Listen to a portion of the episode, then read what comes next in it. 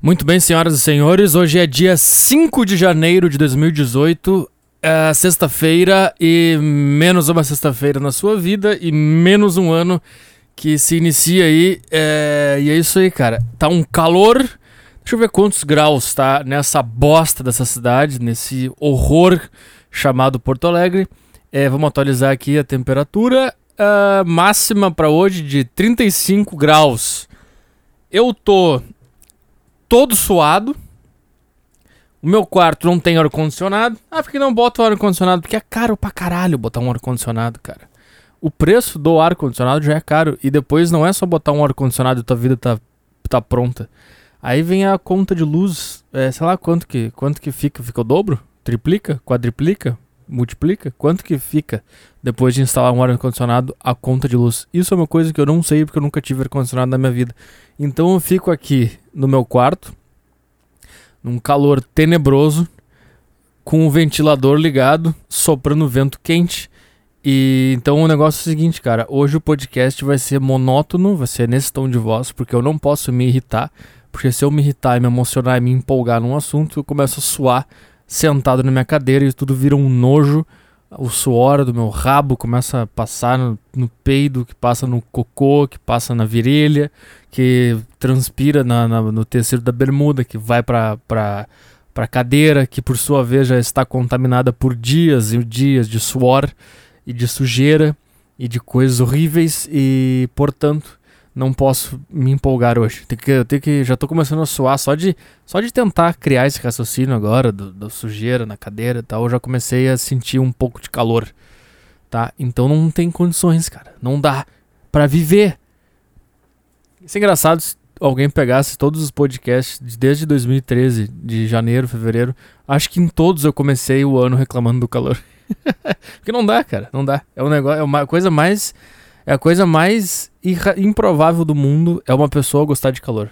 Quando alguém me fala que eu, ah, eu adoro verão, alguma coisa tu tá deixando passar, cara, nesse teu raciocínio aí. Eu não sei qual é o ponto ainda, eu não sei se.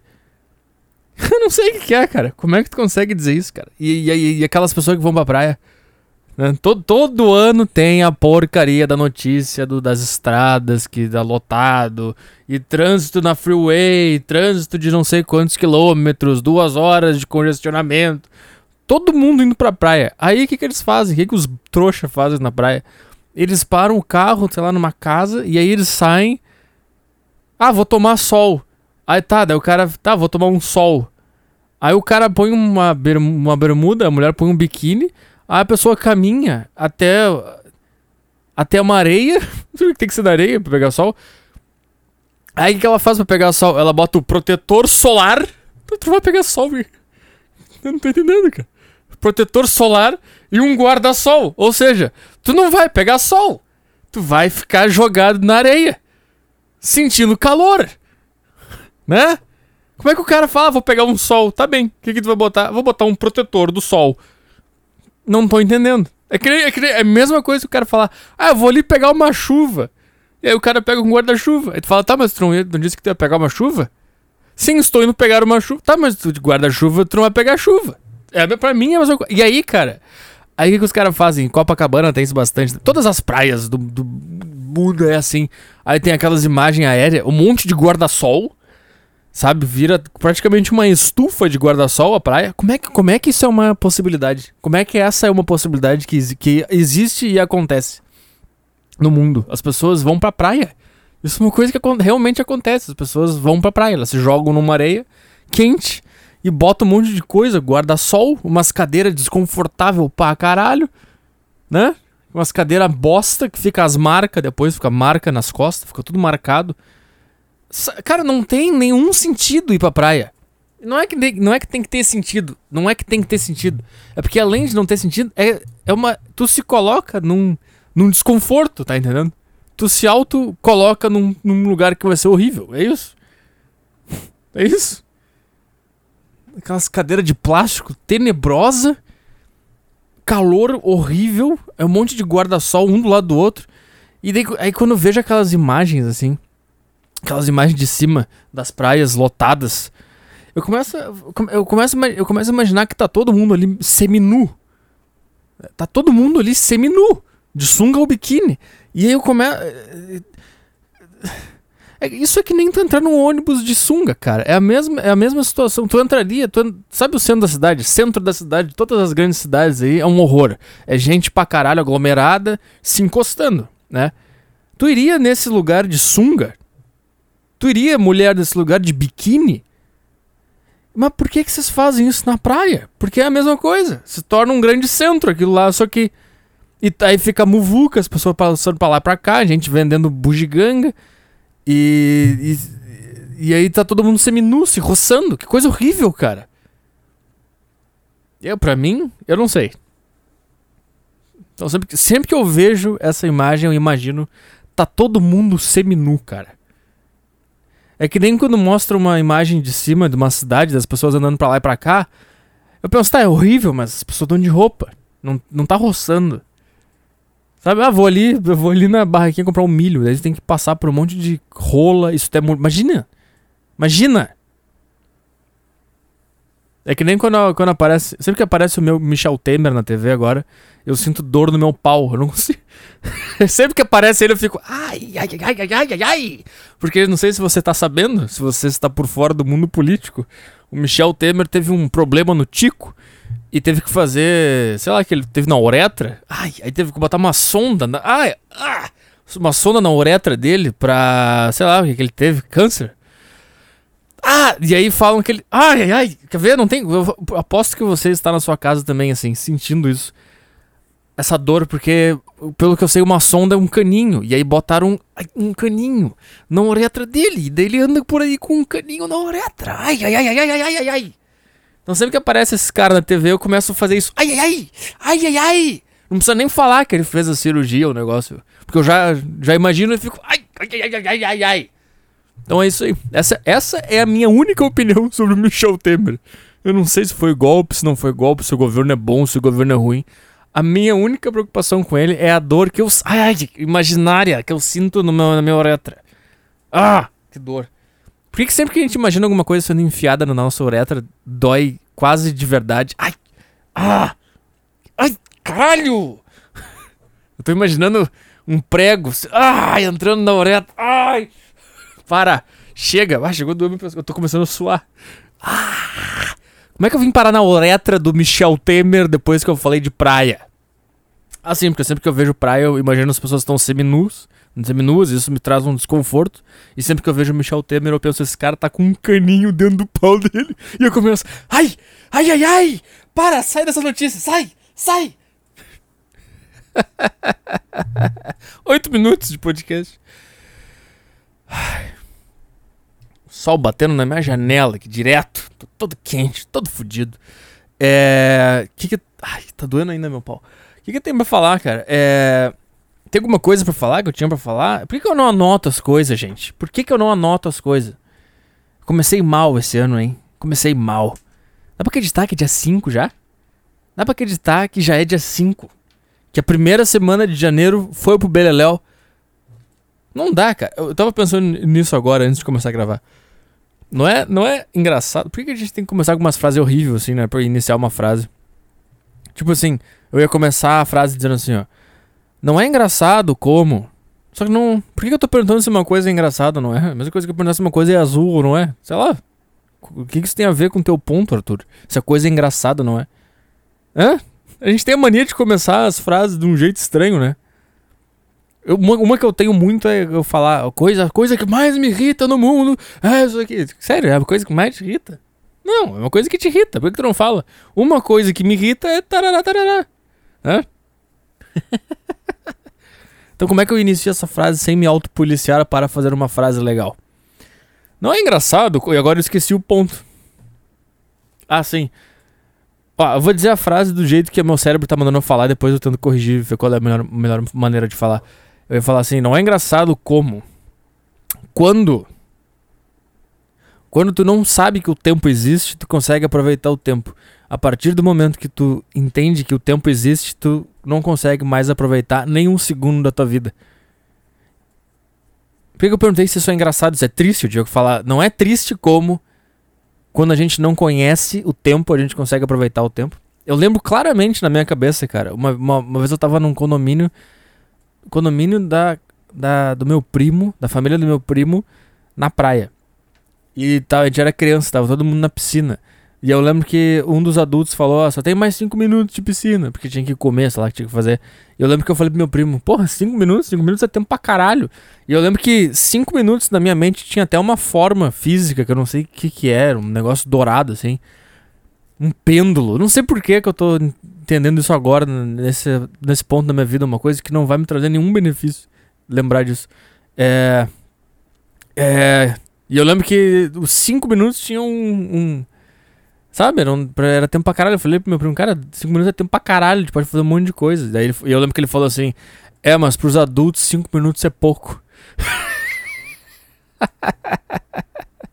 Essas conversas devem ser tudo invenção na minha cabeça. Não existe nenhuma criança que vai fazer uma frase impactante dessa. Um punchline correto na hora certa. É, mas para os adultos, 5 minutos é muito pouco. E toca uma música. Sabe que eu inventei isso? Mas eu, eu tenho essa, essa lembrança na minha cabeça. E é isso, cara. E já é dia 5 de janeiro. O que, que você fez 5 de janeiro aí? Eu sei que você já botou em prática alguma coisa, botou em prática alguma resolução de 2018. Eu sei exatamente o que você fez nesses 5 dias de janeiro. Absolutamente nada. Você ficou olhando o calendário trocar de dia e quando você menos percebeu já era dia 5 e você não fez nada. Eu sei porque eu tô nessa também, cara. Se bem que semana que vem volta a trabalhar. Imagina trabalhar no calor, cara. Ah, ah. Mas é isso, cara. Dia 1 dia 2, dia 3, dia 4, passou um monte de coisa já, cara. Vamos lá, rumo a 2019. É...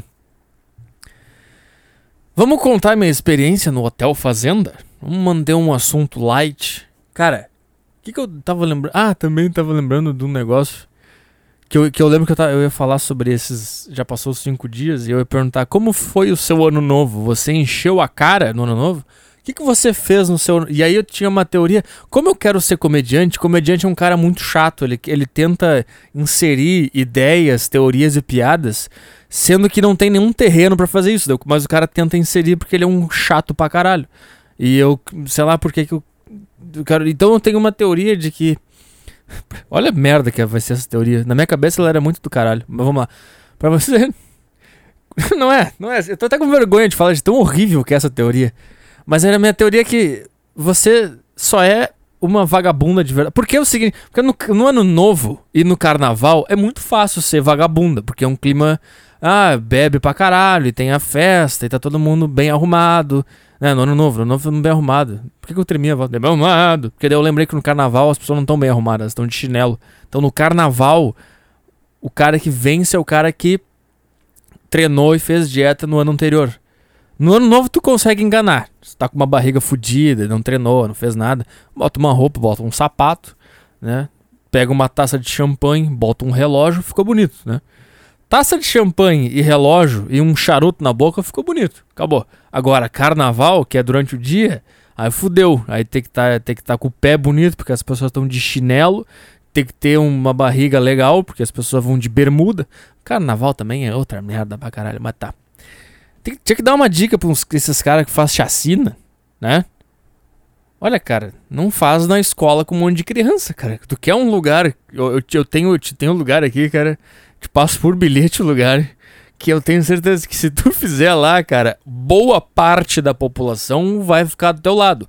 Agora, se tu matar uma galera numa creche, numa escola, o pessoal não vai curtir muito, tá? Então, se tu realmente tem um instinto genocida, espera até fevereiro. Fevereiro tá. Tem um negócio que as pessoas se aglomeram lá, que olha. E tem outra coisa positiva também desse, desse, desse, negócio que acontece em fevereiro, cara. As baixas não serão sentidas, sabe? Porque as pessoas que vão nesse lugar, elas já não.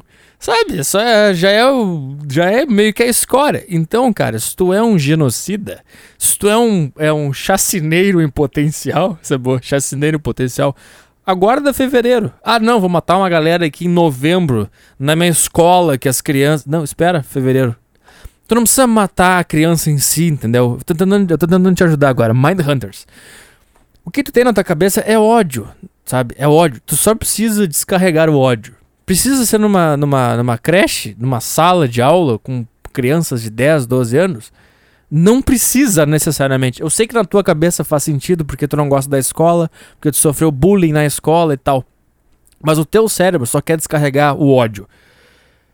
Então vamos transformar esse teu ódio em algo positivo para a sociedade. Tá, chega. Daqui a pouco em fevereiro aí alguém mata uma galera no carnaval, sobra pra mim. Cara, sempre que rola uma notícia de chacina em escola, o meu primeiro pensamento é: Puta merda, perdi um ouvinte em potencial. tá. O que, que eu tava falando, cara? Assim, tá, então no ano novo é, fica bonito. Tu, tu, e, tá, o ano novo tem a, o, lá, o, tu tem a, o elemento sexual como tem no carnaval. Agora, o Natal, a mulher que é a vagabunda, ela é vagabunda no Natal. Porque no ano novo é fácil. O ano novo tá todo mundo querendo, tá todo mundo meio bêbado. Não tem o elemento família. Tu, tu consegue imaginar tu, tu fazendo um sexo casual na noite de Natal, cara. Não dá. No ano novo tu consegue imaginar. Ah, eu saí, bebi, tava uma mulher de branco, tava bonita, derramei bebida, ficou com a teta aparecendo, fiquei com tesão, comi pra caralho na noite do dia 31 pro dia 1 E aí tu lembra no, daqui três Réveillons, tu lembra daquele ano novo que tu comeu a vagabunda, e a vagabunda lembra do pirocão que ela chupou naquele Réveillon, e aí vai. Agora, tu consegue te imaginar mamando uma rolaça anônima na noite do dia 24 pro dia 25. Uma pessoa decente não consegue. Não imagina uma coisa dessa. Tem todo um, tem todo um clima, um ambiente. O menino Jesus. Se eu, se eu transasse na noite de Natal, eu ia ficar imaginando que menino Jesus estava no quarto, no chão, porque ele é menino, ele é bebê. Ia ficar, ai, sai, que coisa horrível. E aquele papo de família. E eu começava a lembrar da minha mãe e do meu pai, que eu não conheço. Daí eu ia ficar triste, daí eu ia ficar mal. Eu lembrar do meu tio. Aí eu ia lembrar dos meus primos, das minhas primas, e aquele clima. E eu não ia conseguir. Eu não ia. Eu, Arthur Petri, não conseguiria ser um promíscuo na noite de Natal. Pra mim não dá. Agora, no ano novo eu até conseguiria. Carnaval até conseguiria. Não faz o meu style, mas eu conseguiria.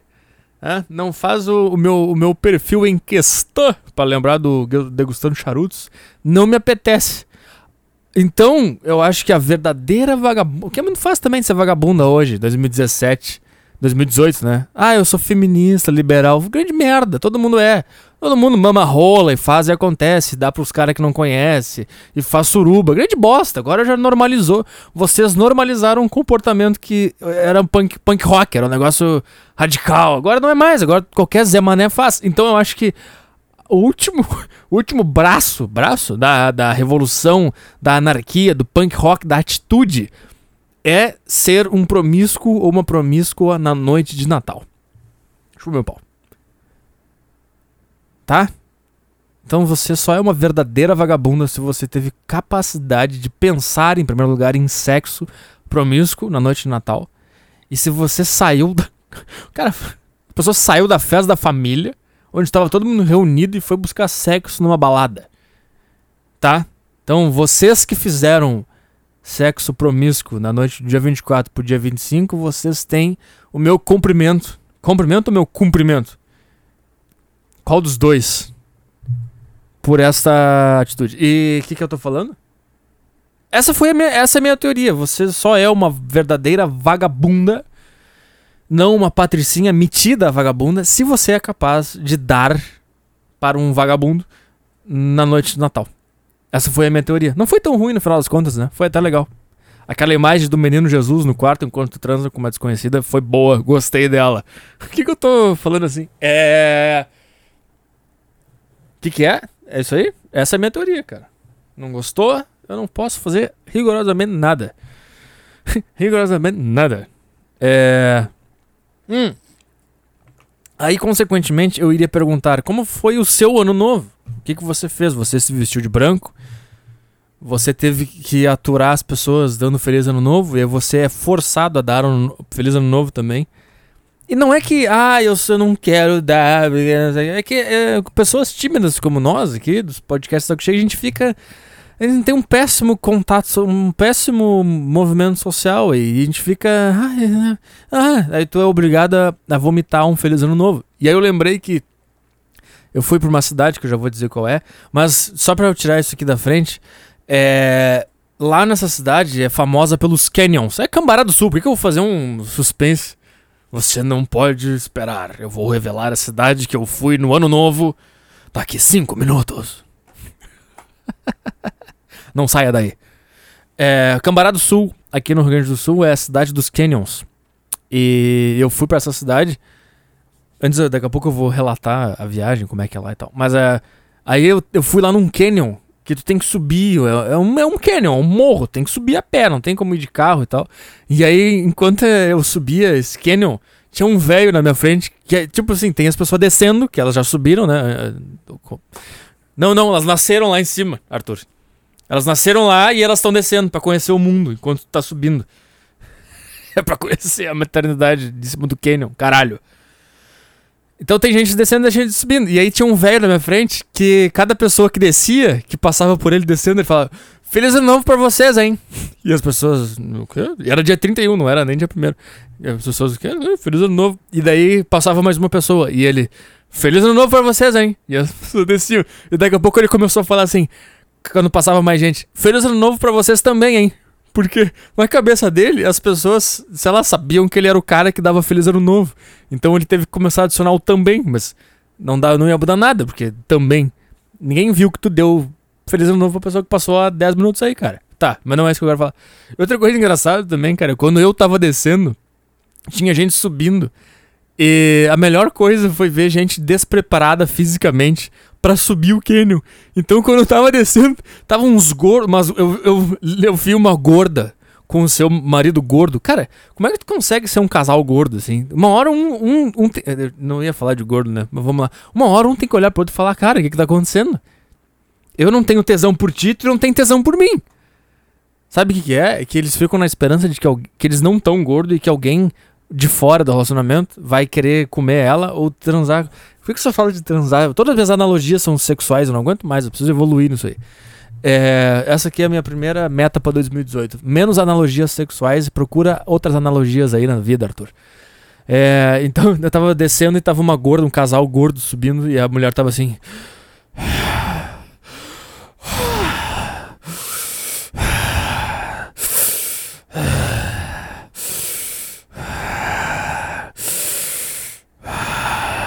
Quase desmaiei aqui. Preciso tomar uma água, senão eu vou desmaiar ao vivo no podcast. Preteou o olho na gateada. Um pouquinho que preteou mesmo. Fui falar mal do, do, físico dos outros. Quase desmaiei por imitar alguém com físico ruim. Imitei também um gordo e quase fiquei sem fôlego.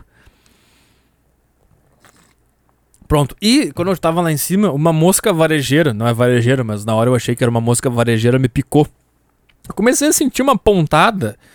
Sabe no pessoa que tem pneu? Eu tenho um pneuzinho aqui. No pneu, no pneu aqui, pessoa que tem pneu. Pneu, sabe onde eu tô falando? Pneu direito.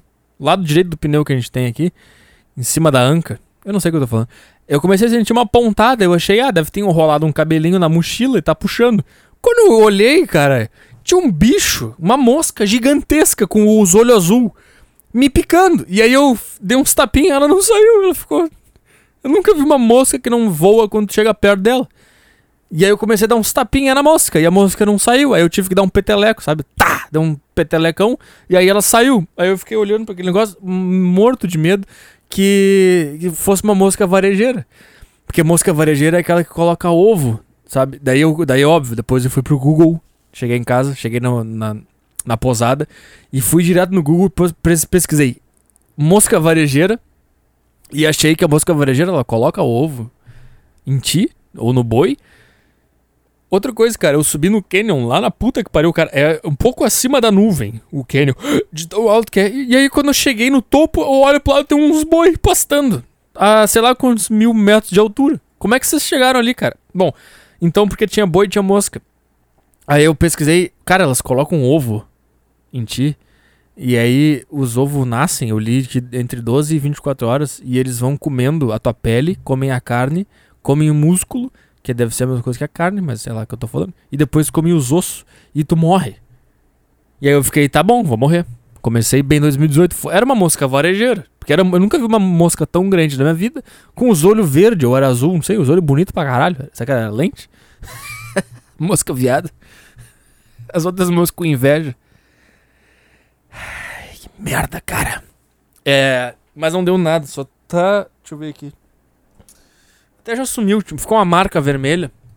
Tentei dar umas espremidas, assim. Eu fiquei tão, eu fiquei tão preocupado que eu comecei a espremer a picada lá em cima no canyon pra ver se saíam as gosmas. Sei lá, sei lá, porque ela ficou tanto tempo ali. Porque eu achei que era, que era um pelinho que tava sendo puxado pela mochila. Que eu pensei, cara, esse todo tempo que eu fiquei viajando na maionese, ela pode ter colocado 70 mil ovos em mim e eu vou morrer. É, tá, vamos lá. ah, outra, outra coisa que me irritou pra caralho. Cara, tu tem que dirigir pra caralho pra chegar no lugar onde tu tem que descer do carro e subir o canyon depois. É, é, são vários quilômetros, tá? Então quando eu botei o carro no lugar onde se coloca carro, no carro da frente que saiu um casal, tinha um cara que parecia o Mac McGregor. E eu me irritei com esse cara. Eu, eu, eu comecei a olhar pro cara e comecei a pensar, olha esse idiota, ele acha que é o Mac McGregor, olha esse merda. Olha esse, por que eu fiquei bravo só porque o cara parece o Mac McGregor? Deve ser inveja. É inveja! Puta, agora que eu entendi que eu tava bravo com ele porque eu tava com inveja. Porque o cara parecia o Mac McGregor. Não, mas tinha uma coisa que me irritou nele, que ele não tinha, ele era um cara que ia na academia, mas ele não, ele só tinha as costas largas e a bunda para dentro e sem panturrilha. E eu fiquei, olha esse merda, ele acha que o Mac McGregor ele não treina nem perna, esse viado. Fiquei, eu fiquei a viagem, eu fiquei subindo no canyon, porque ele tava na minha frente com a família dele, eu fiquei a subida do canyon inteira odiando esse cara só porque ele parece o Mac McGregor. Eu não sei se é porque ele parece ou porque ele se esforçou para aparecer, ele conseguiu. Isso, e aí ele. Sabe? Tá. Tá, só fiquei com inveja do cara e fiquei brabo consequentemente. Fiquei essa merda. E depois, quando eu fui embora do Canyon, eu fui numa galeteria. Galeteria. Aí eu tava comendo meu galeto. E daqui a pouco chega essa família desse cara e os caras sendo do meu lado. Eu fiquei, não, só pode ser provocação. Só pode ser. Não faz isso às vezes quando tu odeia tanto alguém, quando tu pensa tanta maldade de uma pessoa. Quando a pessoa chega perto de ti, tu fica com medo de que alguma forma ela tenha recebido uma mensagem dos céus, das coisas horríveis que tu pensou dela, e tu fica com nervoso, achando que ela vai descobrir. Que tu estava imaginando que tu, que tu queria jogar ela de cima do canyon. Outra, outra coisa, você psicopata em potencial, se você quer cometer uma coisa. Não, não vou falar isso. Eu vou falar assim, ó. Você que é psicopata já pegou a, a, mensagem. Mas eu, quando eu tava lá em cima, quando chega lá em cima, cara, é muito alto. É tão alto que tem as nuvens, tu vê a nuvem passando dentro de ti. E, e aí as pessoas ficam sentadas numas pedras na ponta do penhasco. E eu comecei a pensar, cara, se tem um louco entre nós, ele começa a empurrar as pessoas. Quantas pessoas ele conseguiria empurrar do Canyon? Procura no Google aí. Canyon é, Fortaleza é, Cambará do Sul. Quantas pessoas ele conseguiria empurrar? Porque fica todo, fica um monte de gente olhando a vista de costas pro resto das pessoas, sentado numas pedras é, em direção ao, ao, penhasco. E eu comecei, cara, não é que eu pensei em fazer isso, mas eu pensei, essa é uma possibilidade que existe. Na matemática dessa dinâmica, pode existir um cara completamente louco começar a empurrar as pessoas lá pra baixo. Quantas? Eu acho que cinco. Porque as pessoas sentam muito perto uma das outras. Se tu pegar uma família que tá junto, tu consegue. Tu abre bem os braços. E tu consegue jogar todo mundo lá pra baixo. Cara, se tu pegar um casal abraçado, olhando pra, pra vista, tu já, já manda duas. Se tem um filho no colo na frente, já vai três. Aí sempre tem um velho perdido do lado, vai, abre bem os braços que tu consegue jogar uma galera.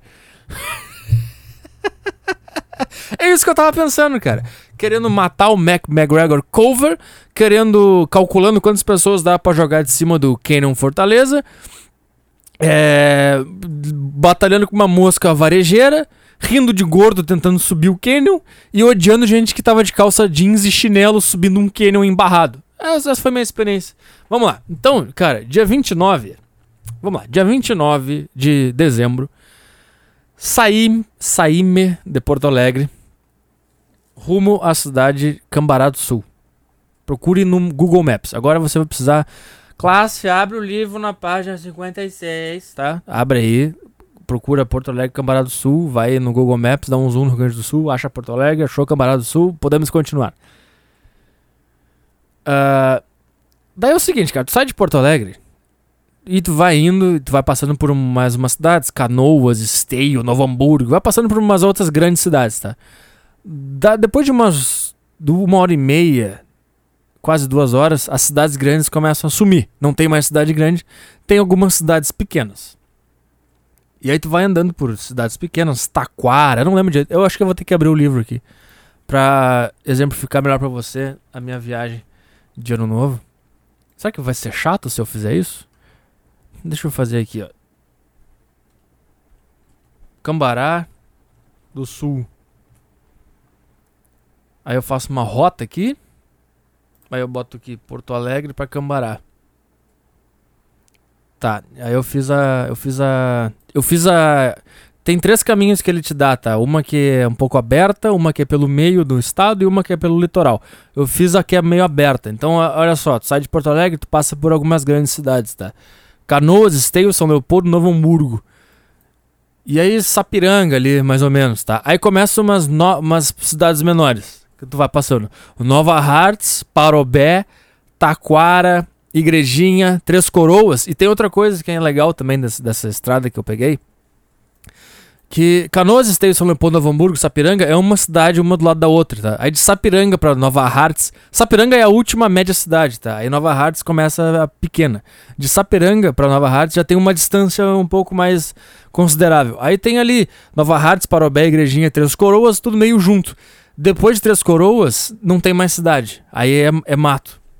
É mato, não, é estrada. E aí depois tem uma cidade que é São Francisco de Paula, e depois, cara, é vai, vai, vai, vai, vai, e aí tem tainhas. Então, então é assim, cara, tu vai, tu vai sentindo que tu tá indo embora da civilização. Tu, eu comecei a sentir, a, eu comecei a ver fisicamente a minha antissocialidade nessa viagem.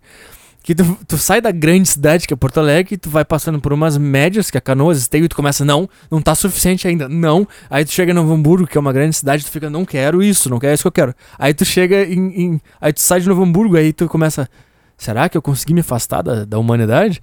Aí começa Nova Hartz, Parobé, Igrejinha, é umas cidades menores, tu fica, tá, tô entendendo, ainda tem gente por aqui, tem umas cidades que tem gente que, que tá morando ainda. Aí daqui a pouco, tu tu começa a, a, andar no nada, nada, nada, nada, nada, ah, nada e nada e nada. E uma estrada bonita pra caralho. E só árvore, só mato, e só boi, e só fazenda, e nada, e nada, e nada, e nada, e nada. E tu começa a pensar, cara, Sabe que eu cheguei no fim do mundo? Daqui a pouco, do nada, surge uma cidade. Do nada. São Francisco de Paula. Aí tu fala, caralho, cara, tem gente que mora nesse lugar, cara. E depois de São Francisco de Paula, é nada. Nada, nada, nada, nada, nada. Daqui a pouco tu vê uma casa no meio do nada, assim. E eu, eu, eu, pelo menos, começo a falar, cara, esse é o meu sonho de vida. E é uma estrada bonita, bonita pra caralho, assim, cara. Umas, umas plantação bonita, um, a estrada asfaltada e sozinho, não tem ninguém, ninguém na estrada, só eu. Não tinha nenhum outro carro, cara. Às vezes surgia um carro voltando ou indo, mas era raro, muito raro. E no mesmo momento, na, na estrada lá do litoral, tava cheio de gente indo pro litoral.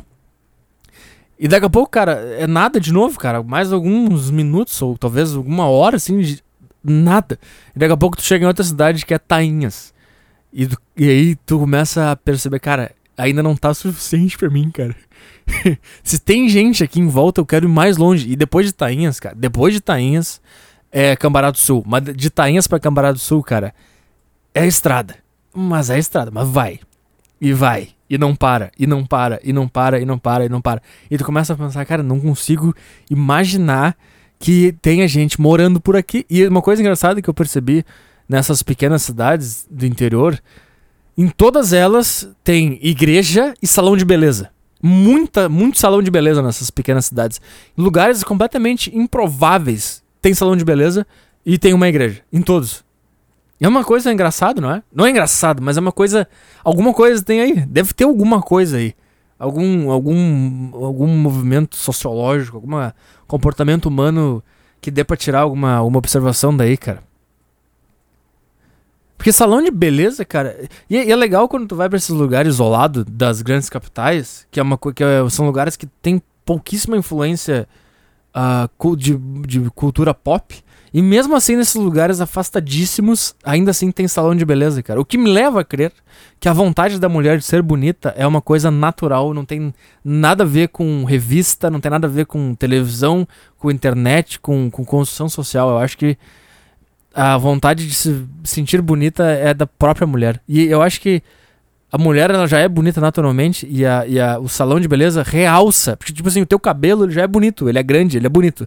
E quando tu vai no cabeleireiro e tu penteia e faz um negócio, tu traz a atenção do mundo para aquele negócio que é bonito. Eu, tu, quando tu, por exemplo, quando tu, quando passa batom, o que, que tu tá fazendo? Tá chamando a atenção pra tua boca, que já é bonita, e tu tá falando, olha minha boca, ela é bonita. Tu botou um negócio vermelho para destacar. Então é isso que eu acho que. Eu acho, isso foi uma bela observação. E daí eu comecei a pensar assim, cara, então elas ficam bonitas no salão de beleza, elas dão pra um cara. E depois. Eu, porque eu pensei na hora, é, daí elas se arrependem e vão no padre pedir perdão. Mas agora eu pensei, não, elas, elas vão pro salão de beleza, elas ficam bonitas, elas conhecem um cara e eles casam na igreja. Será que, é, será, será que é esse o caminho? Ou pode ser, pode ser o contrário, pode ser o contrário, pode ser eles casam, o cara não quer mais comer ela, porque torrou o saco, daí ela vai no salão de beleza, fica bonita. Hein? Que tal? Eu não sei. Uh, tá, depois de tainhas, cara, só um pouquinho. Depois de Tainhas, tem que andar muito, mas muita estrada, cara. E. E não, aí que não tem nada mesmo, assim. Tem nada. Até tem alguns restaurantes, umas coisas assim, mas é, não tem nada. Tu anda pra caralho e daí tu chega em Cambará do Sul. Cambará do Sul, cara, é uma cidade minúscula. Procura aí no Google Maps. Tem uma, uma avenida central só. Que tem umas lojas, tem sorveteria, tem uma confeitaria, tem lanchonete, tem restaurante, tem umas lojinhas. É um, numa, numa avenida só que é pavimentada. E o resto da cidade é só paralelepípedo e umas casas de madeira. Não tem, não tem prédio, não tem mais. não tem shopping, não tem nada assim. Só uma rua tem comércio e no resto da cidade é umas casinhas de madeira. Do caralho, cara para mim do caralho. Para mim seria extremamente gratificante se eu tivesse condições de, de viver num lugar desse assim. É, e tá, mas daí não é a não é a parada aí, cara. Aí tu não para, pelo menos eu. Na, em Cambará do Sul já tem umas pousadas, uns hotéis já que tu já pode ficar ali. Mas o lugar onde eu fiquei foi o Hotel Fazenda Costão do Cambará. Procure no Google aí, Costão do Cambará, Hotel Fazenda. Então depois que tu passa pelo meio do nada, aí tu chega numa cidadezinha, aí depois tu anda mais nada, nada, nada, nada, nada, nada, nada. Eu, tu começa a pensar, será que eu errei o caminho? E daqui a pouco tu chega em Cambará do Sul. Depois de Cambará do Sul tem mais 30 quilômetros até o lugar onde eu fiquei. Que depois de Cambará do Sul, aqui que foi uma loucura, cara. Depois de Cambará do Sul, se tu seguir na estrada, na RS 020, ela deixa de ser asfaltada do nada e se transforma. Pera aí se transforma. Peraí eu tô tentando me achar aqui no. Eu tô tentando me achar no mapa aqui. Tá, foda-se. Daqui a pouco ela vira é, estrada de chão, de, de, de, terra. Do, do nada, tá? E aí tu depois saiu de, saiu de Camará, anda mais bastante na, no asfalto, bastante. E daqui a pouco ela, do nada ela vai se transformar em, em estrada de terra, tá? Depois que ela se transformar em estrada de terra, tu vai, tu desce uma estrada de terra e, cara, do nada, no meio do nada, mais nada do que Cambará do Sul, tem uma cidade que parece uma cidade de Velho Oeste que se chama Vila Teresa. Isso aqui é tão excluído do mundo que não tem nem no Google Maps aqui, pelo que eu tô vendo, cara. É uma é loucura, cara. Aqui, ó, Vila Santana, tem que dar um zoom pra achar. E aí quando quando eu vi isso aqui, eu fiquei, cara, que loucura isso aqui, cara. E é uma cidade que parou no tempo, assim. Porque não tem asfalto, não tem. Não... Só tinha uma coisa moderna nessa cidade que, que ela é. Parece uma cidade de Velho Oeste que tinha um ônibus gigante do, de uma banda, sei lá, sabe aquelas. Banda gauchesca? Parecia que era um ônibus de uma banda de, de música tradicionalista gaúcha, assim. Parado no meio da cidade, assim. A única coisa que tinha moderna, o resto era, era igreja, salão de beleza. Tinha dois salões de beleza que eu vi e casa. Casa e uns mercadinhos fudidos, assim, sem pintura, sem nada. E uns velhos andando pra lá e pra cá, uns cachorro, umas velhas, umas pessoas paradas num ponto de ônibus que parecia só estavam sentadas descansando, assim, porque eu pensei, que nunca vai passar um ônibus aqui. Mas era isso. E tinha um Papai Noel, porque passou o Natal, né? Tinha um Papai Noel no meio da cidade, assim. E, cara, parecia um cenário de, de, de filme de Velho Oeste. E o que, que que era, cara? Ah, sim, e quando. Antes de entrar na cidade, que tem que atravessar ela pra chegar no Hotel Fazenda. Quando eu tava descendo a estrada de chão, começa a já ter umas casinhas, assim, até tu chegar realmente na cidade onde tem várias casas. Depois eu continuo. Tá, é o seguinte, vou ter que continuar o podcast com uma vozinha mais baixa, tá bem? Faz uma hora já, desde a última palavra que você ouviu ao falar. Aliás, essa frase não faz sentido nenhum, né? Porque não tem como, mas. Bom, eu comecei a gravar de novo uh, ah, para terminar aqui o podcast. Falta mais 20 minutinhos, então vamos lá. Então, cara, eu não lembro onde é que eu tava, mas tem essa cidade que se chama Vila Teresa, que parece uma cidade de Velho Oeste, tá? E passando por ela, Tu atravessa essa cidade e continua na, na estrada de chão, tá? Daqui a pouco tu vai entrar numa. numa. além de ser de chão, vai ser terra mesmo. Vai ser, vai ser estrada rural pra caralho. E aí tu e segue, cara, uns 20 quilômetros é, adentrando o nada. Depois de passar por uma cidade completamente isolada que já tava no meio do nada, tá entendendo? E cara, anda, anda, anda e sobe, desce, sobe, desce, sobe, desce, passa por boi, passa por ponte, passa por, por, por cerca, passa e vai e anda e chove, faz calor e dá sol e chove e vem nuvem, e sai nuvem e aparece boi e aí passa por, um, por uma fazenda para e cara, sei lá, 30 quilômetros depois dessa última cidade aí. E daqui a pouco tu chega nesse hotel fazenda uh, que tem uma entrada normal de fazenda, assim, a cerquinha, escrito bem-vindo, hotel fazenda e tal. Aí tu passa ali e, e, segue reto numa estradinha, daí logo, logo, logo na frente já vai ter um lugar para botar o carro, que é um estacionamento de o chão de pedra, assim, com umas, umas made uns tronquinhos de madeira para marcar onde cada carro tem que ficar, entre, entre dois tocos, tocos de madeira pintado de preto e amarelo, sabe? Entre os dois tu coloca o carro. Uh, bom, daí desce do carro. Uh, abre, eu nunca sei te colocar no cenário, isso é uma merda. Mas aí tu abre a, a cerquinha uh, e vai reto, assim, passa pelos chalés que, onde tu vai ficar. e aí tu sobe um pouco, assim, e tem uma casa um pouco maior que é a recepção desse hotel fazenda. Aí eu cheguei ali, acertei a conta e tal. Aí o cara vai contigo até o chalé. Aí são assim, ó, são seis chalés três. Três na frente. Ou são cinco?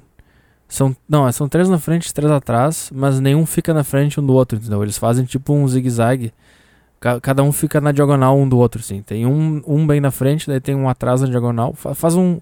Tipo um W, sabe? Um W de, de chalés. Uh, só que com seis chalés. São seis. São casinhas, assim. Casinhas pequenininhas tu entra pela lateral, uma escadinha de madeira. Uh, e todos eles são de frente para um, um, um laguinho. Se você me acompanha no Instagram, você viu. Vai no meu Twitter, ali tem um videozinho que eu consegui postar de lá. Que é eu abrindo a porta do, do chalé e a vista que tem. A vista para um morro, assim. Tem umas árvores, um morro verde. E como é um lugar muito alto, é serra, a nuvem fica bem na tua cara, assim. Às vezes a neblina era tanta que ela entrava na, no chalézinho, assim. Uh, então aí tem uns cavalos, uns boi ali, uh, um, um, pequeno laguinho, um açudezinho. Uh, e, e, é, e, é por, e é por aí. Cara, um lugar extremamente silencioso, assim. E é muito bom que tu não tem, não tem tipo, em hotel, uma coisa que me incomoda que tem serviço de quarto, e aí tem barulho, daí tem. Tipo, lá é assim, cara, tu vai lá, acerta as coisas, o cara te dá a chave, aliás, ele abre, ele abre contigo o chalete, diz as coisas, o chuveiro, como é que funciona. Ah, tem um fogão a lenha ali, blá blá, blá se precisar disso, disso, disso, tem, tem que ir lá chamar. Não tem telefone, então não pode ligar pra recepção. Isso que eu achei do caralho, que eles te deixam, e só se tu precisar de alguma coisa, tu vai lá e pede, assim, não tem. Não tem nem troca de toalha e troca de lixo tu tem que ir lá trocar a toalha. Então é uma coisa positiva, porque tu pode relaxar mesmo, tu pode ficar no, no teu chalé sem ninguém encher o saco. Tá? Então são seis chalézinhos e daí tu para chegar na recepção, todos os caminhos eles são feitos, tem uns caminhozinhos feitos de pedra assim, no meio da grama, sabe, para tu ir pros lugares. Aí no quando tu, tu tem que subir um pouco para chegar na recepção, tá? A recepção é um pouco mais alta do que os chalés. E atrás da recepção, mais alto ainda tem duas cabanas, que é o próximo que eu vou querer ficar. Quando eu for para lá de novo, que eu vou voltar para lá. É, óbvio que eu vou voltar para lá, porque é, é muito. É muito bom, é muito prazeroso. É muito relaxante. Cara, eu consegui terminar dois livros. Eu li dois livros em cinco dias nesse chalé. E é bom, cara. Eu comecei, eu comecei a pensar como. Ah, outra coisa, cara. Eu, eu, tinha prometido um podcast que eu ia gravar dia 31. Eu gravei. Mas o meu gravador do meu celular ele grava em M4A. E eu não consegui transformar em MP3 para subir pro servidor. Então ele, ele existe esse podcast. Mas eu tô com preguiça de transformar em MP3. E lá na hora não ia conseguir. A internet lá era ruim. E. Aí, cara. Peraí que tá dando sono aqui. Ah, tem duas cabanas. As cabanas elas, elas têm uma sala embaixo e o quarto em cima. Então no próximo, próxima vez que eu voltar lá, eu vou pegar uma cabana. Mas e, e é isso aí, cara. É bem é muito relaxante. E eu, uma coisa que eu comecei a pensar sobre grandes cidades, cara, as capitais principalmente, elas são drogas piores do que drogas de verdade, LSD, cocaína, álcool e tal. Grandes cidades, elas alteram a forma de elas alteram quimicamente teu cérebro, cara. Eu não sei o que, que é, mas uh, eu, eu senti que eu, eu tava indo me desintoxicar. Como se eu tivesse. Se eu fosse um alcoólatra, eu tivesse indo para aquelas reuniões dos alcoólicos anônimos, sabe? Ou, ou um cara que usa droga uh, mais pesada, tipo LSD, acho que tem isso, né? Cocaína. E quando te levam para reabilitação, te levam como se tu fosse, mas levam a pessoa para reabilitação, ela fica isolada, tipo um spa, sem contato com o negócio e tal, para ela ficar um tempão sem, com cuidados e tal. Eu me senti um dependente químico da cidade indo me reabilitar no campo, assim. E lá eu comecei a perceber como a cidade faz mal para a cabeça, cara como a gente fica ansioso, principalmente smartphone, é uma coisa que fode demais a nossa cabeça. Uh, lá eu tinha uns impulsos de pegar o celular e mexer sem ter nada para fazer, assim. E eu consegui ir largando aos poucos. No primeiro dia eu ficava, vamos, vamos pegar o celular e vamos. E aí eu, eu me tocava que eu não precisava pegar o celular para fazer nada e, e, deixava ele de lado. E por isso, por esse tempo livre, eu consegui terminar dois livros. Uma, uma coisa que eu não consigo fazer na cidade. Eu não consigo ler rápido. Eu não consigo me concentrar porque tem buzina, porque tá quente. Ah, lá, lá, temperatura chegava no máximo em 22 graus e fazia frio até. Eu tinha que botar calça, moletom e dormir tapado. Tão bom que tava aquilo lá. E eu percebi que grandes, grandes cidades fuderam no, nossa cabeça, cara. A gente, a gente não foi feito pra, pra viver assim, cara. E, e, sabe qual é a maior ironia disso também? É que eu só consegui ir passar cinco dias relaxando no campo, porque por causa do dinheiro que eu fiz na cidade. Então a gente tá num beco sem saída, cara. A gente tá num beco sem saída fudido. E lá, pelo que eu percebi, lá é uma família que toma conta daquilo lá. É, é tudo muito bem feito, banheiro é bom, cama é boa, é tudo muito bom. Tem nada, não tem nada que é uma espelunca assim que tu pensa, nossa, que bosta. Tudo confortável, tudo limpo, tudo perfeito. E eu acho que é uma família que toma conta daquilo lá, cara. E eles moram lá. Uh, Aí tem, tem, as, tem os chalés, primeira coisa que tem, daí tem a, a, recepção um pouco mais em cima. Atrás da recepção tem duas cabanas, e aí tu tem que andar uns 8 minutos a pé numa estrada para tu chegar no restaurante. E atrás do restaurante tem a casa, que eu acho que é onde mora a família que cuida do bagulho lá, do bagulho. E eu comecei a pensar como, como. Ah, lembrei do que eu tava falando. Nessa cidade de Vila Teresa, quando eu tava chegando nela, eu lembro que eu vi numa casa antes de adentrar a cidade uma criança brincando sozinha com uma bola na frente de um trator, assim. E eu comecei a pensar, cara, essa criança ela não tem. Ela não foi alterada quimicamente pela cidade, assim. Ela não tem smartphone, ela não tem rede social, ela não, ela não tem status, não tem. Ela, o valor dela não tá. Ela nem quer ter um valor, sabe? Como a gente tem aqui na cidade, ter um Instagram legal e ter um trabalho legal. Tudo é status, sabe? É um negócio que a gente pensa como que a outra pessoa vai nos ver se eu tivesse trabalho melhor, se eu tivesse dinheiro, se eu tivesse a roupa, se eu tivesse Instagram, se eu tivesse a profissão. Sei lá, uma coisa que eu vejo que acontece na cidade, assim, em Metrópolis. E eu lembro que eu olhei essa criança e pensei, cara, essa criança tá salva do veneno que é a cidade. Ela tá. Ela, é, o cérebro dela vai crescer normal sem, sem nenhuma alteração, porque na cidade as crianças já estão tudo nos tablets, em celular, fuçando em videogame e tal. E passa o dia. Cara, quando eu eu tento não usar o smartphone o máximo possível, assim. Às vezes eu vou no banheiro cagar eu levo, eu levo o telefone e eu sento para cagar, eu abro, sei lá, o Instagram e eu fico, o que que eu tô fazendo? Por que que eu tô vendo o Instagram? Eu já vi tudo que tinha pra ver nessa merda, não vai acontecer nada. E aí eu tenho que botar o celular no bolso e começar a lidar com aquela vontade de pegar de novo o celular, é uma loucura, cara. Então, é, e eu pensei, cara, essa criança tá livre dessa droga aí. Tomara que ninguém dê isso pra ela. E é uma loucura que na cidade a gente esteja dando essa, esses, essas drogas digitais, cara, que vão destruir o cérebro dessas crianças. Essas crianças hoje que nascem com iPad, smartphone, que estão o dia inteiro com esse troço socado na cara, bicho. Eu fico vendo o mal que está fazendo. Porque uma, uma, coisa que eu percebi do smartphone, quanto mais eu me, eu me entrego ao vício do smartphone, menos eu penso, menos criatividade eu tenho. Porque eu, perce, eu percebi que é nos momentos. São nos momentos? Ou é nos momentos?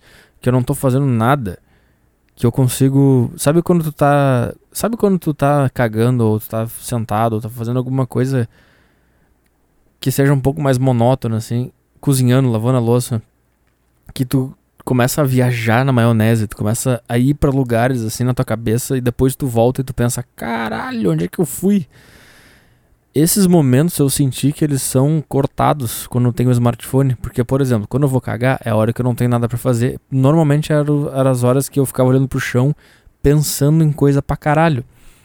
E eu percebi que nesses espaços de tempo é quando o meu cérebro manda eu pegar o smartphone. E eu percebi que quando eu me entrego ao vício do smartphone, a minha capacidade de criar coisa, ela, ela quebra, cara, quase 90%, porque eu não tenho mais os momentos onde o meu cérebro estaria livre para viajar na maionese. Quando ele tá livre, eu pego a porra do smartphone e eu fico olhando bunda no Instagram. E aí ele deixa de estar livre, ele tá consumindo um negócio direto, assim. Então, isso é uma coisa que eu percebi. Já tinha percebido, mas indo para lá foi bom porque eu consegui meio que me livrar um pouco e voltei para a cidade um pouco menos viciado nessa merda e tô tentando me distanciar, assim, às vezes até dá vontade de vender, cara, o celular e não ter mais e pegar um tijolão daquele só pra se alguém precisar muito falar comigo me ligar, assim.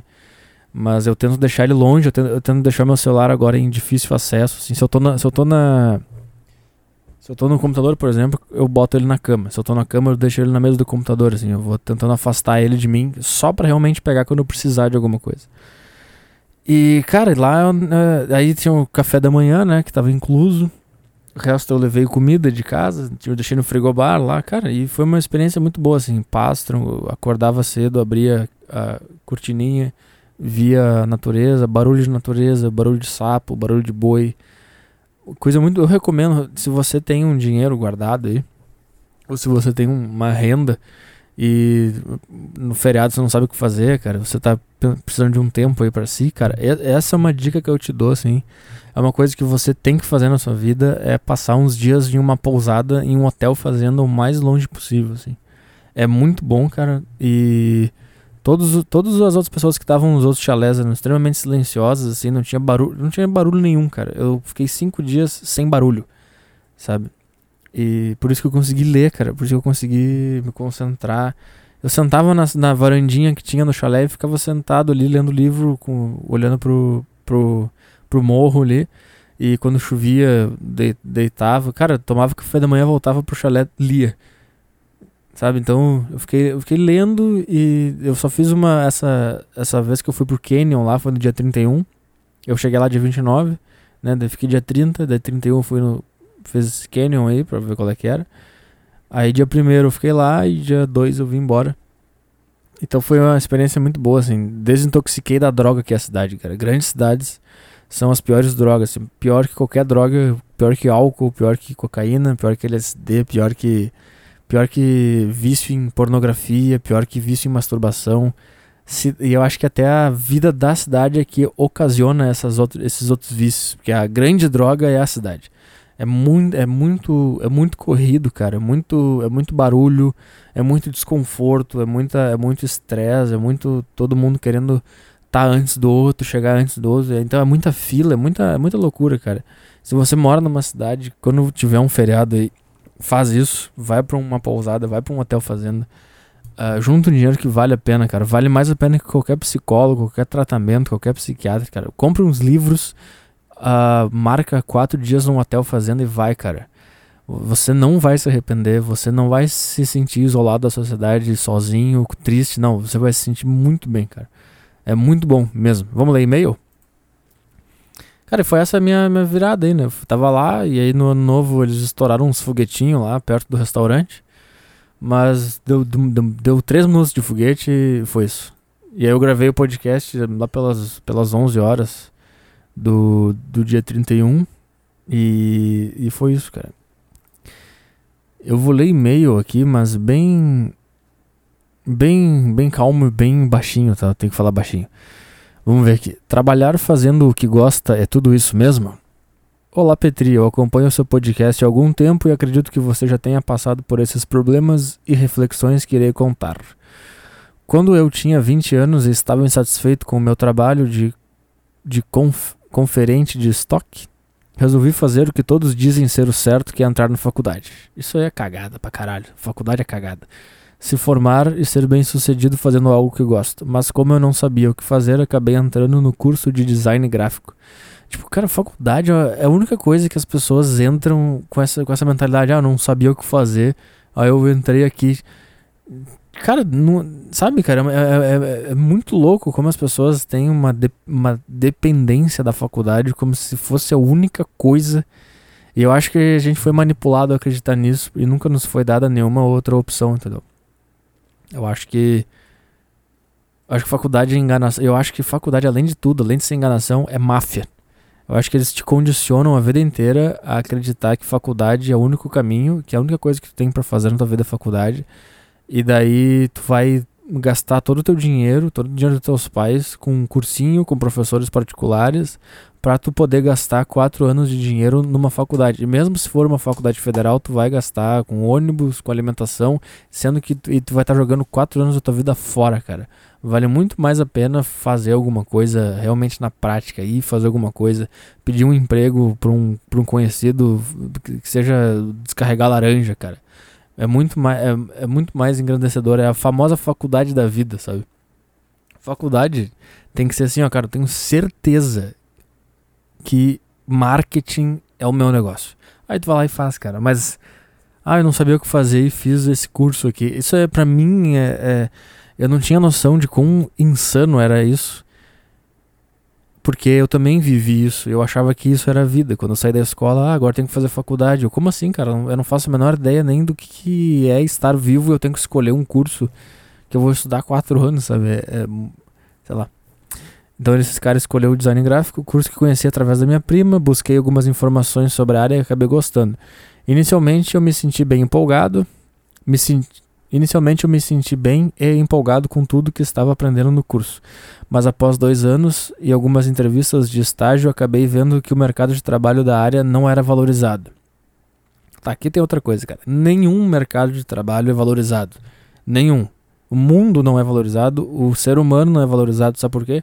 Porque a gente não tem valor e quanto mais gente, menos valor as pessoas vão ter.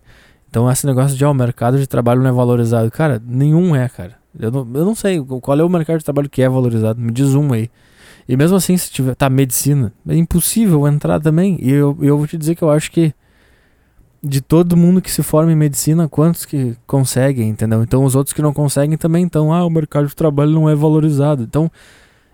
Essa é outra coisa que tem que tirar da cabeça, cara. Nada é valorizado, não é obrigação de ninguém valorizar nada, e é justamente é justamente as coisas não terem valor que é o que abre a possibilidade de tu ser alguém na vida. Tá entendendo o que eu tô falando? Porque se fosse valorizado, então todo mundo que tá nesse lugar é foda. Então, consequentemente, é, é, não tem para onde ir, já tá valorizado. Então, eu acho que o ponto de partida é tudo ser desvalorizado, todo mundo é desvalorizado, justamente porque, por exemplo, tu vai fazer jornalismo. jornalismo é desvalorizado. Por quê? Porque é uma profissão de bosta, porque as pessoas que fazem são todas merdas. Então é justamente por não ter valor que tá aí a tua possibilidade. Se tu for um, se tu te der valor, se tu estudar coisas por conta própria, se tu procurar outros caminhos, se tu duvidar dos professores, se tu, se tu tiver uma personalidade própria, tu vai ter valor e é mais fácil tu ter valor dentro de um lugar onde não ninguém tem valor, entendeu? Porque obviamente as pessoas que estão contratando dessa área aí, elas estão sedentas para que alguém tenha valor e elas vão te disputar. Eu sei que é papo furado, que todo. Não, não é papo furado, tudo, tudo é assim na vida, sabe? Então essa é outra coisa, cara. Nenhum mercado de trabalho é valorizado. A maioria dos profissionais são péssimos, a maioria dos salários são péssimos. E é isso aí, cara. É justamente isso que vai te dar a possibilidade de se destacar. E através dessa área eu não iria conseguir atingir meu objetivo, que é melhorar, melhorar, de, melhorar de vida e mudar da periferia onde moro para um bairro melhor e ter melhor, melhores condições de vida. Perdi o interesse na área, não sentia mais ânimo em frequentar o curso, então tranquei a faculdade. Hoje tenho 24 anos e trabalho em um pequeno negócio do meu pai, ganhando menos de um salário mínimo. E sem ânimo para trocar. Menos de um salário mínimo? Menos de 900 reais? E sem ânimo para trocar de emprego, indeciso sobre o que estudar. Cara, indeciso sobre o que estudar, isso já. Isso já é um. Eu acho que já é um princípio errado, assim, do. Tu não. Tu não pode ser forçado a estudar alguma coisa, sabe? Eu acho que o, o objeto que tu vai estudar vai surgir espontaneamente, cara, em ti. E por mais idiota que seja essa coisa que surgir, não interessa, vai lá, alguma coisa vai acontecer, sabe? Não existe não existe, ah, eu tô indeciso sobre o que estudar entre isso e isso. Sabe, isso aí não, não é assim que funciona estudar, cara. Estudar é quase que uma.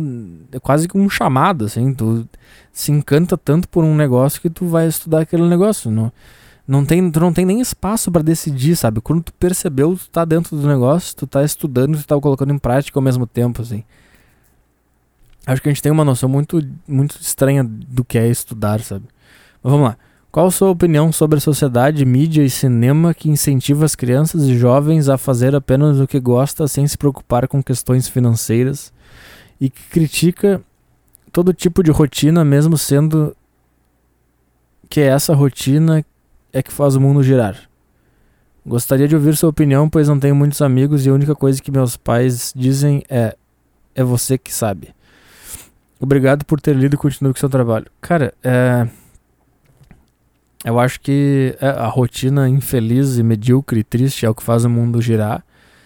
E, e também o que faz o mundo girar são as pessoas que observam essa vida medíocre, infeliz e triste, vivem ela, se revoltam com ela e conseguem se auto-expelir dessa rotina infeliz e criam uma nova roda que vai fazer o mundo girar também e consequentemente essa nova roda vai trazer vários infelizes, vários medíocres que vão fazer aquela roda girar e dali uns cinco vão se auto-expelir dessa nova roda e vão criar uma outra roda.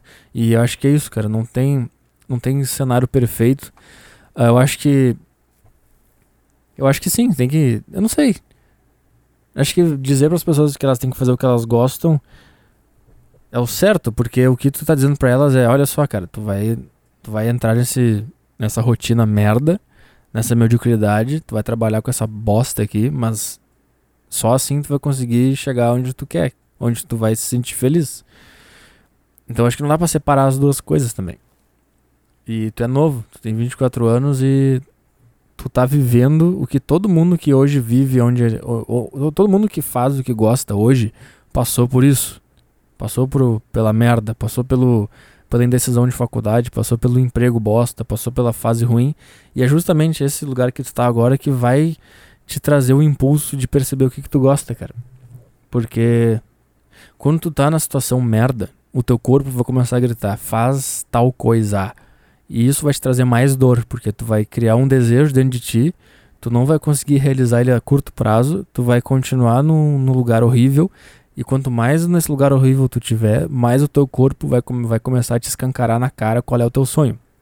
E quanto mais ele te disser qual é o teu sonho, mais agoniado tu vai estar, porque mais tu vai perceber como ele está longe de acontecer. Então, quanto pior é a tua situação, mais claro vai ficar qual é o teu sonho. Então é só estando numa situação merda dessas é que tu vai conseguir entender realmente o que tu quer da tua vida. E quando tu conseguir entender, tu vai começar a dar pequenos passos para seguir esse negócio e vai demorar anos para tu sair da vida medíocre que tu tá, entendeu? Mas eu acho que a mensagem é a mensagem eu já dei aqui. Quanto pior vai ser a situação, quanto pior é a tua situação, quanto mais infeliz é a situação, quanto mais medíocre é a tua situação, quanto mais longe do teu sonho é a tua situação, mais claro o teu sonho vai ficar na tua cabeça. Acho que é isso. Acho que é isso. Uh, eu não vou ficar puto aqui, mandar um texto para ficar puto, deixo pra semana que vem. É, Boa noite, Petri. Meu nome é Adrian Correia, tenho 22 anos, moro em João, João Pessoa, porém sou de Canoas. Só não me pergunte como vim parar aqui, porque foi uma longa história. Qual, quem sabe, te conta. Moro sozinho, longe de toda a minha família. Trabalho em um call center no saque de, da banda larga da Sky. No período da madrugada e antes de ir para o trabalho, vou para a faculdade de Recursos Humanos, RH, que curso no período da noite. O curso que estudo agora é meu terceiro, pois fiquei mudando de faculdade por conta de indecisão até, até que chego à conclusão que sou um inútil na área profissional, pois não tem nada exatamente que eu consiga fazer e ter curiosidade de descobrir e me aprimorar mais. Cara, tu tem 22 anos, tu tá exatamente onde tu devia estar. Tá. A única coisa que eu te digo é não para. Não para. No tempo que morava com minha mãe, tinha uma página e canal. A página tinha 10k de curtidas e meu canal. Ah, o cara quer ser youtuber, será? Será que é aquele clássico cara que quer largar tudo pra virar youtuber e vai, vai gastar o salário pra comprar uma câmera? Vai fazer um canal horrível, vai ficar divulgando assim, vai ter dois views. É blá, blá, blá, pretendo usar no projeto que logo lhe direi. Tinha 890 subscrições e apesar de ter apagado a página, era algo que eu gostava, tá? E agora entro em, entro em uma situação de desespero na qual tenho que entrar numa área que realmente gosto até os meus 24 anos. Por que até os 24 anos? Como percebi que dava muito bem no ramo de páginas e canais. que ramo é esse, cara? Clicar num botão no Facebook, criar uma página e consegui um público satisfatório em pouco tempo, resolvi apostar o que me restou de cartas em iniciar um podcast usando este meu canal. O que, que tem a ver uma coisa com a outra? Cara, peraí. O que eu vejo é que podcast é para quem queria fazer rádio e não conseguiu. No teu caso, o que eu tô percebendo é mais uma inclinação pro marketing, pra publicidade, não para podcast. Vamos ver. Pois tem o mesmo fetiche por jornalismo que tu tens. Eu não tenho, cara. Jornalismo, eu acho que é uma das profissões mais imbecis do mundo, cara. Notícia é uma coisa muito chata. Notícia se repete, todos os dias tem as mesmas notícias.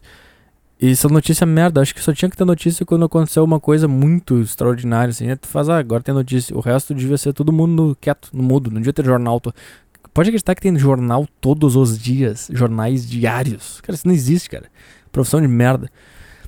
Pretendo usar minha pequena experiência que tive com canais e páginas e levar este projeto realmente a sério. Porém, antes de entrar nisso, gostaria de consultar aqueles que têm uma experiência mais ampla como você para poder ter minha base.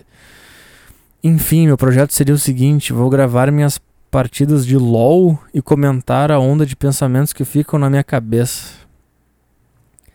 Cara, não quero destruir teu sonho, mas péssima ideia pois como sou portador de Aspar, Asperger, Asperger e além de morar sozinho, passo 80% do meu dia sozinho, acabo vivendo demais no meu mundo interno e pensando em coisas sem parar, porém apenas guardando para mim. Tá. Então tive a ideia de começar a colocar isso para fora, fazendo podcast, dependendo dos resultados, investir nessa área de uma maneira profunda. Pois além de ter uma experiência com canais e páginas, tenho experiência em fazer all-ins na vida. Enfim, cara. Cara, não é. Não sei, cara. Não é assim que funciona, cara. Não é. Tu não planeja assim. Sei lá, cara. O negócio acontece do nada. E também não é uma coisa que tu tem que tomar uma decisão assim, ah, vou jogar LOL e comentar. Assim, não é uma coisa que tu precisa, pa precisa parar e planejar. Faz, sei lá, faz no teu tempo livre, faz isso aí. E vai fazendo, vê o que acontece. Lá, vai que dá certo, sei lá, tudo dá certo agora na internet. O cara faz umas loucuras e dá certo. Eu acho que é uma ideia meio merda, assim. Mas, sei lá, pode ser que dê certo. Então, sei lá, cara, não sei qual é a tua. Faz? Faz, só fazer, não tem, tem nenhum mistério. Uh, e aí, não, vamos ver. Vizinha gostosa. E aí, Arthur, tenho 18 anos e conheci seu podcast há pouco tempo. Morei no Rio de Janeiro minha vida inteira e agora minha mãe quer se mudar. No início eu estava bastante empolgado. Eu sempre tive uma vizinha bonita que encontrava às vezes, mas nunca falei com ela.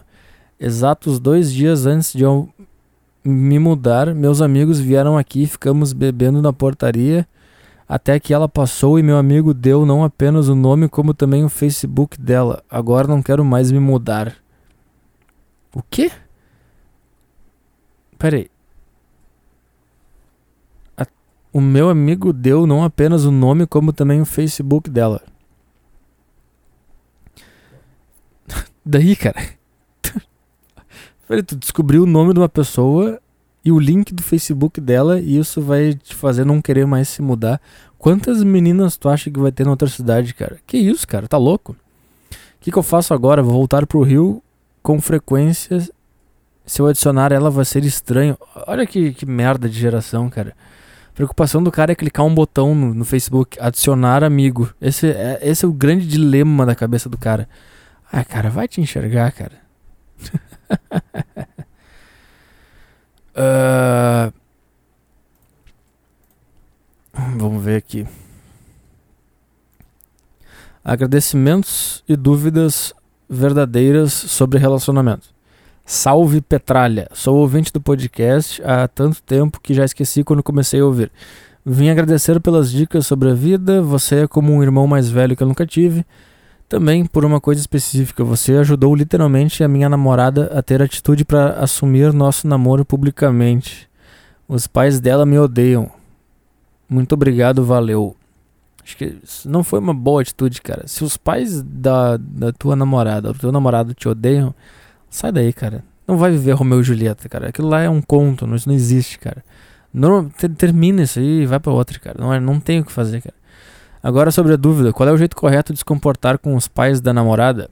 Como você se comportou com a família das suas namoradas? Eles são da igreja batista e sempre tem alguém falando merda sobre mim como sou drogado, que sempre me me veem traindo ela, que minha vida conservadora é somente fachada e etc. Ah, cara, sai daí, cara. Sai desse relacionamento aí, cara. Eu vou te dizer aqui já que não vai dar certo. Quando rola esses troços aí, não tem o que fazer, cara. Não tem o que fazer. Mas falando sobre qual é o jeito correto de se comportar com os pais da namorada? Cara, pra mim eu não, eu não sei, cara. Eu sempre fiquei quieto, assim. E das. Deixa eu pensar aqui. Das quatro namoradas? Quatro. Três. Não, três, três. Acho que foram três, né? É, as três namoradas que eu tive. Duas famílias não gostavam de mim. E, e olha que loucura, cara. A única família que gostava de mim era uma família normal. A primeira família que não gostava de mim, a mãe era uma feminista lunática, velha, tentando ser bonita ainda, sabe? Pintando cabelo, assim. Completamente psicopata que era casada com um cara que não se impunha em casa, quieto, broxa, assim, que não tinha atitude nenhuma. E ela não gostava de mim. Sei lá, eu, eu, sempre, eu sempre fui quieto, assim, entrava quieto, não, eu era tímido, não, não, não falava nada, não puxava assunto, assim, sempre foi o meu estilo. E sempre preferia ficar na minha casa do que sair, porque eu não gosto de sair da minha casa. E essa família não, não gostava de mim muito. Depois a outra a família dela era religiosa pra caralho, de fazer macumba e dança de umbanda e não sei o que, e também não gostava de mim, então. Eu sempre era quieto, assim, não, não, não fazia nada, assim. O que, eu, o que eu vejo dessas famílias que não gostam do namorado, normalmente é porque. Normalmente é uma família meio. A mulher casou com um cara que ela não queria muito casar, mas foi o que sobrou, entendeu? E daí elas querem que a filha se case com um cara muito foda. E daí chega tu, um cara normal, assim, e daquilo causam meio que um ressentimento. E daí causam. Eh, eles acham que a filha merece mais. E ficam esperando tu ser um cavalheiro, o cara que faz surpresa e trata ela como uma princesa, mas tu não faz isso porque tu é um ser humano, tu não é um mágico, e daí tu só é um cara de bermuda que vê futebol domingo, e daí começa. Eu vejo que essa raiva das pessoas por pessoas simples e tímidas e mais quietas assim, é porque elas querem que tu que tu faça elas, é, sei lá, elas precisam que tu mude a vida medíocre delas fazendo alguma coisa. E quando tu é só um cara quieto que deixa as coisas como elas estão ao redor, assim, elas criam essa, sei lá, pra mim, essas coisas que eu percebi na minha vida. E vou te dizer já que quando cola isso aí, o relacionamento não dura, cara. Pode durar um pouquinho, mas não vai ser para sempre, então excluir. Vamos ver aqui, último e-mail aqui. Uh, nunca sei como iniciar uma conversa, então olá Arthur. Não sei como isso aconteceu, mas de repente comecei a ficar com o saco cheio de todo mundo e dessa existência sem sentido, sem graça, mesmo mudando de emprego em diferentes áreas. Confesso que muitas vezes, muitas noites chorei pensando nisso tudo, no mundo em que vivo e não me encaixo, senti ódio dos meus pais por terem me colocado nesse mundo, muitas vezes desejei a morte. Só me faltou coragem para cometer suicídio. Parei de ir em festas e desativei minhas redes sociais, comprei alguns livros e sempre depois que voltava do trabalho me afundava na leitura de clássicos e algumas obras atuais. Com com isso descobri algo que realmente gosto dessa vida. Viu, cara? Quanto mais fodida a tua vida tá, mais claro o teu sonho vai ser. Conforme lia no meu isolamento, mais minha mente se desenvolvia. Li as obras de Jane Austen, Frank. Sei lá que é isso aqui, cara. Vai te fuder com essas, com essas citações aqui que quer me, quer me humilhar, cara. E quando vi, comecei a escrever também, mesmo não tendo nenhuma formação acadêmica. De 10, duas editoras aprovaram meu romance e em julho de 2018 vão publicar meu primeiro livro. Com isso, comecei a escrever outro no qual, no qual estou quase concluído nas férias. Ai, sei que meu primeiro livro pode ser pode ser fraco e não vender nada, mas não ligo porque finalmente achei algo que realmente gosto cri criar. Tenho 27 anos, sou solteiro e moro de aluguel. Talvez ainda dê tempo de entrar em uma faculdade de letras. Não, não, não, não, não, não. Cara, tu já tá na frente de todo mundo que vai entrar em faculdade de letras, cara. Tu já fez a faculdade de letras, tu já tá. Viu um, um livro aprovado por editora e vai lançar, já tá. Segue aí nesse caminho, continua lendo as coisas que tu gosta, continua é, forçando teu cérebro a ser criativo e continua escrevendo e continua falhando e continua escrevendo coisa que tu não gosta.